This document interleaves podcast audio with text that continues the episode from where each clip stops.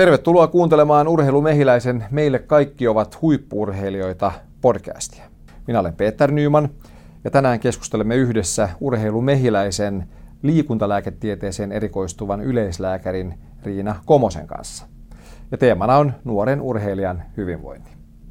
Niin Riina, tervetuloa. Kiitos. Hei, pitkä kysymys alustetaan. Eli toimit muun muassa Helsinki Rockets muodostelma luistelujoukkueen ja Suomen Alppi- ja freestyle-maajoukkueiden yhtenä asiantuntijalääkärinä. Tapaat paljon nuoria urheilijoita ja toki myös ö, muita kaiken ikäisiä urheilun harrastajia vastaan otollasi. Mihin tekijöihin kiinnität niin huomiota? No yleensä he tulee mun vastaanotolle ensimmäistä kertaa semmoiseen urheilijan tai liikkujan terveystarkastukseen. Ja siinä siis ilman, että on mitään niin aktiivivammaa päällä. Niin, eli se, että kun mä heitä hoidan heidän joukkueitaan, niin he sitten käy yleensä vuosittain mun luona jutustelemassa ja vähän niin kuin käymässä läpi, että mitä kuuluu. Siinä tietysti fokukseen vaikuttaa se, että onko ne just näitä esimerkiksi mun niin sanottuja omia joukkueita, tai onko joku ihan aktiiviliikkuja, että onko ammattiurheilija vai onko aktiiviliikkuja, niin se vähän niin kuin vaikuttaa siihen, että mistä lähdetään katsomaan, katsomaan sitä tilannetta, mutta kuitenkin sisältö on aika lailla sama, että jos ajattelee siitä terveystarkastusnäkökulmasta. Fyysinen ja henkinen puoli. Kyllä, että urheilijoiden, ammattiurheilijoiden kanssa on tärkeää se, että se on semmoinen niin mukava tilanne, missä luodaan sitä potilas-lääkärisuhdetta ja semmoista hyvää luottamuksellista hoitosuhdetta. Se on yksi niin kuin tärkeimmistä asioista siinä. Ja se on aika intiimi suhde Kyllä, joo. Ja sitten, mutta sitten tietysti käydään ihan, ihan asioitakin lävitse. Eli laji on semmoinen asia, mikä minua kiinnostaa, se kuinka paljon sitä, sitä harrastaa tai tekee ammatikseen, kuinka paljon on lepoa. Onko elämässä muita kuormitustekijöitä? Eli kokonaisvaltaisuus. Kyllä. Eli esimerkiksi se, että monet esimerkiksi rokettesista, niin he on joko töissä tai opiskelee sen, sen puoliammattilaisuutensa lisäksi. Että se on semmoinen asia, mikä, mikä kuormittaa ehdottomasti lisäksi ja vaikuttaa Jos siihen. Niin kova yhteiskuormitus. Niin, kyllä, just näin. Se on vähän sama kuin tämä puhuttu aikaisemmin näissä podcasteissa tästä huippusuorittavasta toimitusjohtajasta, joka myös harrastaa triatlonia. Kyllä. Aika monen paketti siis. Joo, just, just tätä samaa, samaa mm. teemaa. Ja tota, käydään läpi tietysti, että onko jotain sairauksia, mitä pitää hoitaa, jonka hoitotasapainosta pitää, hoitotasapainoa pitää miettiä. Uh, miten, Mikä voisi olla esimerkki? Niin kun... Esimerkiksi astma on semmoinen urheilijoilla aika yleinen, yleinen sairaus. Um, onko, käyttääkö niitä astmalääkkeitä niin kuin kuuluu ja onko oireita.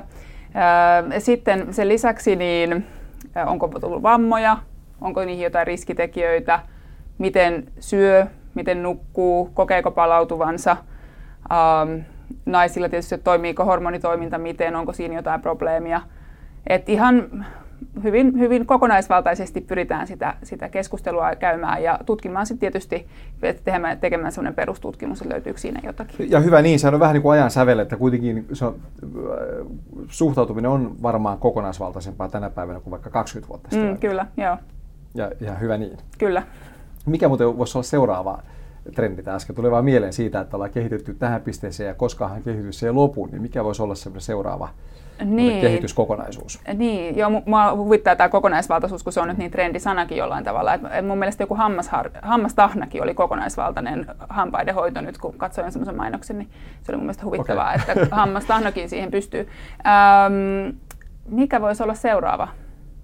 En tiedä, se on varmaan sitten personoidumpi että personoidummat laboratoriotestit vielä entisestään ja, ja kaikki niin kuin niin kuin valmennus ja, ja ää, mittaukset ja tutkimukset, että se on enemmän tämmöistä personoidumpaa vielä. Lanserataanko sille hei termi nyt kustomoitu kokonaisvaltaisuus? Eikö kuulostaa aika Se hyvältä? kuulostaa aika hyvältä ja voidaan ruveta, mä voin ruveta sen ammattilaiseksi.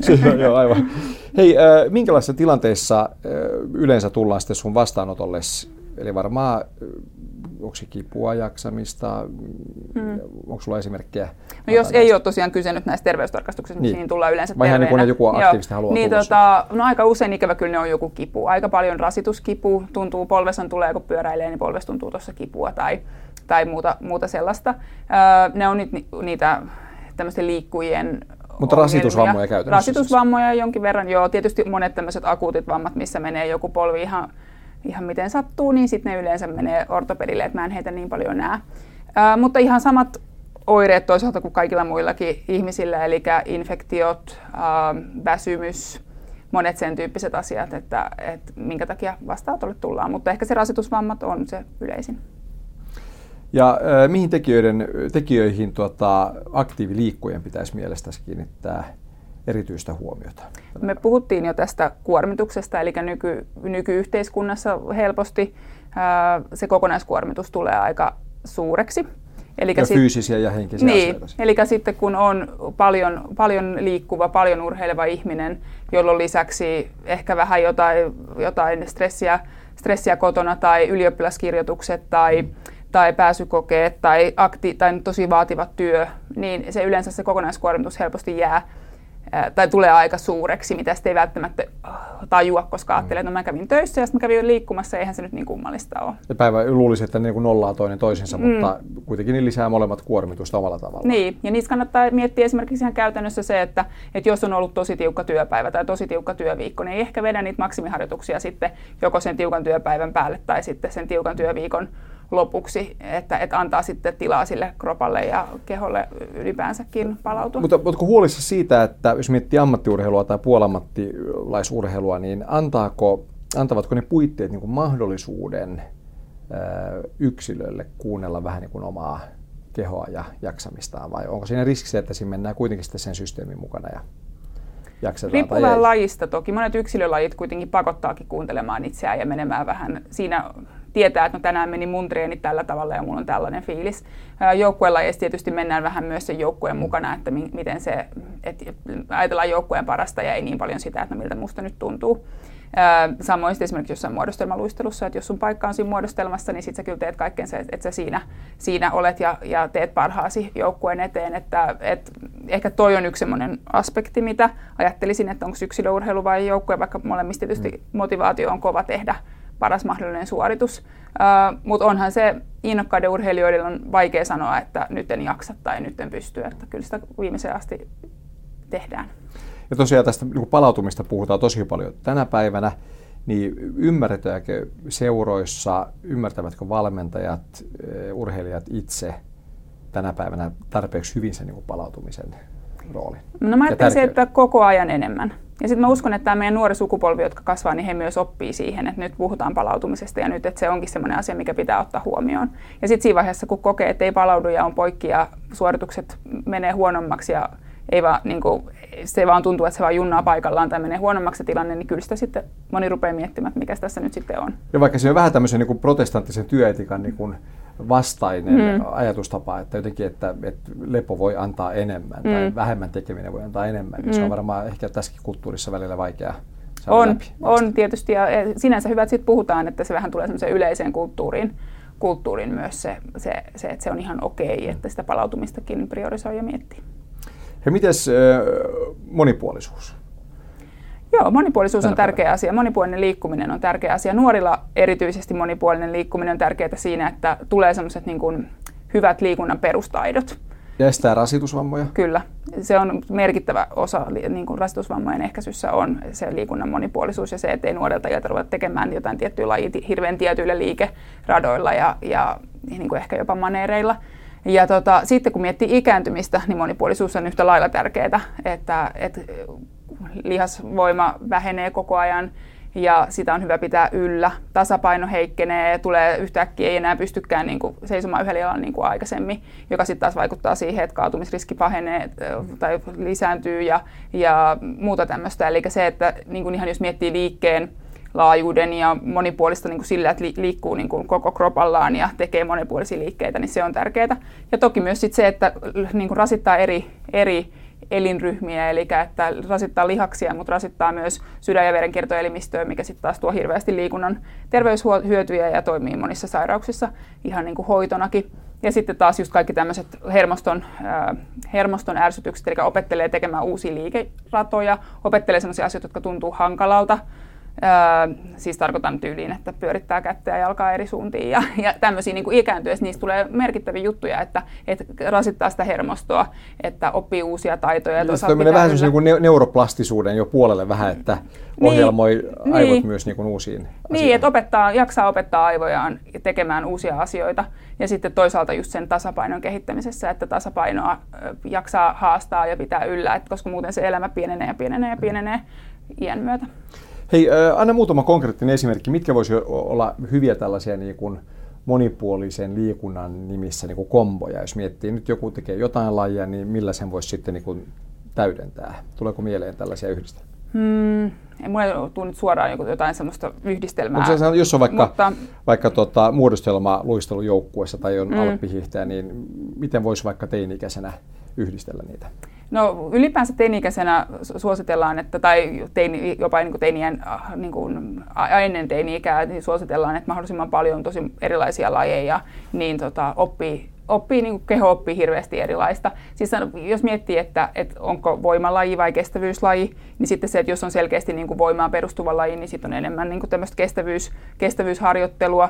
Jos on, tai notkeusharjoittelua. Niin, tai siis... niin kyllä. Että jos on hirveän taitoon perustuva, perustuva ja siihen, että pitää miettiä hirveän tarkasti joku, että miten tämä piruetti nyt menee, niin sitten, että on vähän niin kuin toista, toista puolta. Sitten menee crossfit. niin, niin, niin, no esimerkiksi.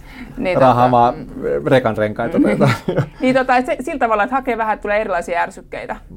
Ja no miten sitten, jos mennään boksin ulkopuolelle vielä enemmän, niin tota, yhdistelmänä tässä kokonaisvaltaisuudessa, että on urheilu, jopa ehkä pari lajia vastaavaa, ja sen päälle ihan jotain muuta musiikkia vaikka, mm. tai, tai joku muu harrastus.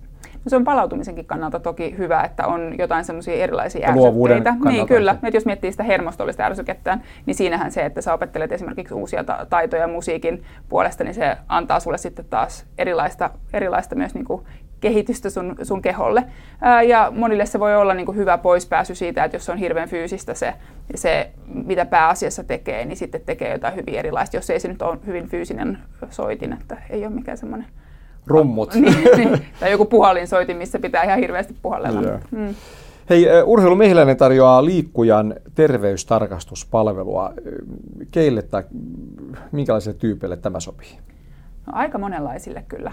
Mulla on käynyt sellaisia ihmisiä, jotka liikkuu aika paljon, mutta ehkä haluaisi liikkua vähän enemmän. On ehkä siinä äh, niin kuin vaikka 50 kynnyksellä mm. tai muuta semmoista, että haluaisi vähän semmoista vuosihuoltohenkistä mm. henkistä muutenkin. Että... Sä, älä, älä katso mua niin tarkkaan nyt. joo, että pitäisikö sunkin? joo, niin. Tätä, ää, joo, mutta, mutta et, niin kuin hirveän monenlaisille ihmisille se sopii, että ehkä ihmiset ajattelee, että nyt mun pitää olla tietynlainen liikkuja, että mä voin tulla liikkujen mm. terveystarkastukseen, mutta että se joillakin käy aika semmoisen perusterveystarkastuksena sitten kanssa.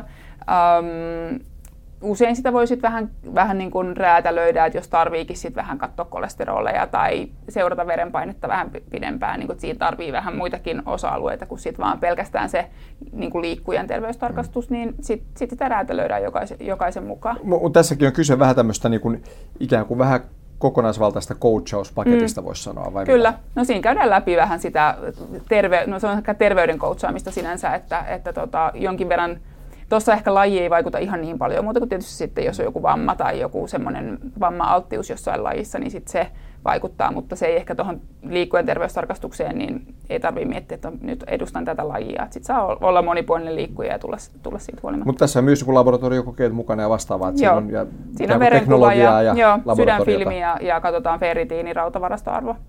Niin ne kuuluu siihen peruspakettiin ja sitten tietysti otetaan lisää, jos jotain tarvitsee. Ja sitten lääkärin palautteet päälle siis Joo. paketoista tässä. Joo. Ja, ja to, totta kai ammattiurheilijoille sitten tarjolla se on varmaan kattavampi. Joo. Yleensä ammattiurheilijoiden kanssa me käytetään vähän enemmän aikaa ja, ja tota, käydään vähän perusteellisemmin esitietoja esimerkiksi läpi. Se on semmoinen asia, mitä käydään kyllä kaikkien kanssa esitiedot, eli onko jotain ne. tiedossa olevia, olevia sairauksia tai tiedossa olevia niin kuin tämmöisiä perinnöllisiä asioita tai muita, mitä pitää ottaa huomioon. Mutta että ammattiurheilijoiden kanssa sitä käydään vielä vähän tarkemmin ja ehkä niitä vammojakin ammattiurheilijoilla sitten on kertynyt, kertynyt sinne taustalle jo joitakin, mitä sitten vähän mietitään. Ja, ja tota, sitten laboratoriokokeet, jos niitä mietitään, niin ne on sitten, mietitään aina ihmiskohtaan niin sen urheilijan mukaan. Ja hei, kustomoidusti. Kustomoidusti, kuten, kustomoidun kokonaisvaltainen kyllä. hei, ketkä voivat tulla äh, tänne Töölöön mehiläiseen vastaanotollesi? Kaikki. Kaikki et mä teen yleislääkärin vastaanottoa tällä hetkellä, eli että et, et mä kyllä, äh, mulla käy paljon erilaisia mm. erilaisia potilaita, erilaisia ihmisiä. Liikkujiakin käy monenlaisia ja eri taustoista tulevia, että ei tarvitse ajatella, että nyt pitää olla joku ammattiurheilija, että voi tulla vastaanotolle. Et ehkä se on, jotkut sanoo urheilulääkäreistä, että urheilulääkärit on niin urheilijoiden yleislääkäreitä. Niin, niin se, että se tarkoittaa sitä, että niitä vaivoja, mitä on meillä kaikilla, niin niitä käydään läpi ja tutkitaan ja mietitään, oli sitten urheilija tai, tai äh, ihan tavallinen tallaaja. Liikkuja. Mut, tavallinen liikkuja tai ihan vaikka ei liikkuisi ollenkaan, mutta, mm. tota, mutta sitten tietysti se vaan vaikuttaa, että, että millä tavalla niihin asioihin sitten pureudutaan. Tässä me sanoa, tai vaikka ei liikkuisi ollenkaan vielä. Niin, se on totta. Kyllä mä haluan siihen aina kannustaa. Ja Riina, tässä sokerina pohjalle vielä, niin totta kai ää, liikkujen terveystarkastuksia tehdään myös ei vain Töölössä, vaan ympäri Suomea eri pisteissä. Kyllä, kollegat tekee kyllä ympäri Suomea. Riina, kiitos valaisevasta, informatiivisesta haastattelutuokiosta. Kiitos. Kiitoksia. Olet kuunnellut Urheilu Mehiläisen Meille kaikki ovat huippurheilijoita podcastia. Minä olen Peter Nyman ja seurannani tänään oli Urheilu Mehiläisen liikuntalääketieteeseen erikoistuva yleislääkäri Riina Komonen. Urheilumehiläisestä löydät kattavasti lisätietoa verkkosivuilta urheilumehiläinen.fi ja ota myös Urheilumehiläisen instatili seurantaan ja muista pysyä liikkeessä.